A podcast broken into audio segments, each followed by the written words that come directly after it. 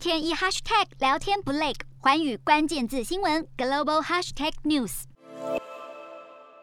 美国纽约时代广场的盛大跨年活动将如期举行，不过活动规模大幅缩减，人数限制从往年的五点八万人缩减到只剩一点五万人，而且参加者必须出示疫苗接种证明，并且全程佩戴口罩，而且在下午三点以后才能入场。澳洲雪梨也按照计划庆祝跨年，不过民众必须持有门票才能参加，十二岁以上的人在公共区域必须佩戴口罩。而疫苗方面，虽然不强制要求完整接种，但卫生部强烈建议民众接种。全球最高建筑物杜拜的哈利法塔也会如期举行跨年活动，除了要遵守现行的防疫指南、佩戴口罩以及维持社交距离，参加的人要使用 App 登记，获得个人 QR code 之后才能入场参加。南非开普敦也没有取消跨年活动，但祭出许多防疫措施，包括在所有公共场所必须戴口罩，活动要提早结束，凌晨十二点到四点的严格宵禁措施。另外，已经宣布取消跨年活动的城市包括英国伦敦，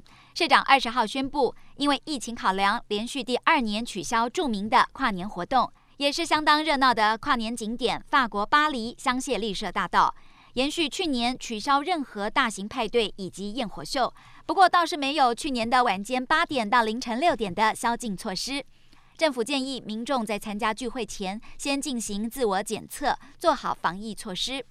德国方面二十八号展开严格的防疫限制，包括柏林、慕尼黑、法兰克福的大型焰火晚会都取消，但没有禁止小型聚会。无论参加者是否完整接种疫苗，聚会人数都不得超过十人，十三岁以下则不在人数限制内。